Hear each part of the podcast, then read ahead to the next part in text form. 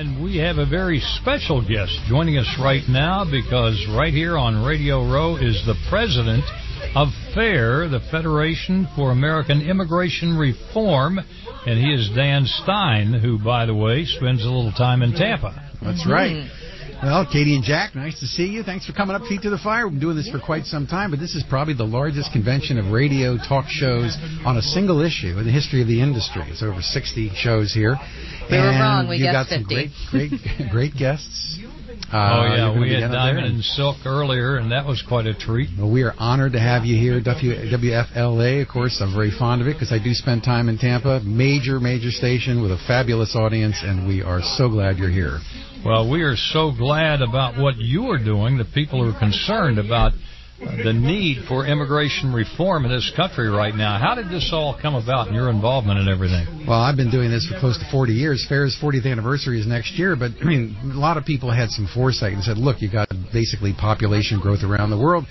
There are hundreds of millions of people with everything to gain and nothing to lose by trying to get to a country like the U.S. We see it in Europe, we see it in Australia, the Western countries, if you will, with their political system, free market capitalism, they present an attractive opportunity. People who want to improve their lives, but there's far more who want to move than we ever can ever accommodate.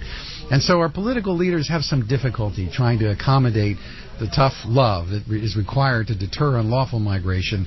You see among the two political parties, the Democrats have changed. Okay, they used to be concerned about protecting American labor, ensuring border control, and limiting immigration. You, you compared the Harry Reid and, and, and, and Bill Clinton speeches in 1993 to what we hear today. Oh, you Oh, say yeah. the Democratic Party has changed. They've now kind of given up on the idea that, that, that wages will rise with restricted immigration, and now they just want the votes. So they want to bring That's them all in. That's the whole thing. It's all about Democrat, illegal George Democrat Soros, votes. yeah, George Soros is kind of an anti-borders bigot who's taken over the Democratic Party, funding a lot of stuff, SEIU and others, the unions that remain that want amnesty. And then among the Republicans, you got rank and file voters. Voters, Hillsborough County basically said, "Look, immigration's fine, but you get too much of a good thing.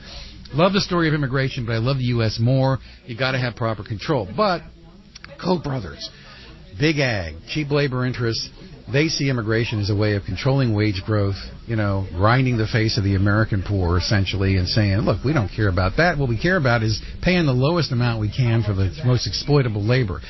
They split the Republican Party because Trump won in part on this issue, along with trade. Clearly had a mandate. He said, I want to build this wall. I want to do X, Y, Z, like a list of 10 particular things he wants to get done why do you have this malicious compliance in the Republican Congress? You know, clearly the Democrats aren't going to give him anything, but why hasn't Trump gotten the wall funding? Simple. A lot of the people underwriting the Republican Party, you know, big ag. We worked very hard to try to get a constitutional amendment through the commission to require employers to use the e-verify system to make sure they're only hiring people with the right to work in this country. Big ag got involved, leaned on the commission, said no. Okay? So, you know, you're fighting to get immigration controls. You're fighting both the cheap labor magnates in Wall Street and you're fighting the power hungry power grab of the far left, as well as these people who philosophically do not believe that nation states are in vogue anymore and they want to create this kind of global system of people Yeah. moving all over the world. Angela Merkel paid, made some major mistakes and now Europe is paying a huge price. We have Oh, to control yes. our borders. We will not be a nation if we don't do a better job. Trump, fortunately, has undone a lot of the things that Obama administration has done to sabotage enforcement, made major progress. But Trump, while he's done a tremendous amount on the administrative and executive level, has not gotten the cooperation from Congress that we would have expected.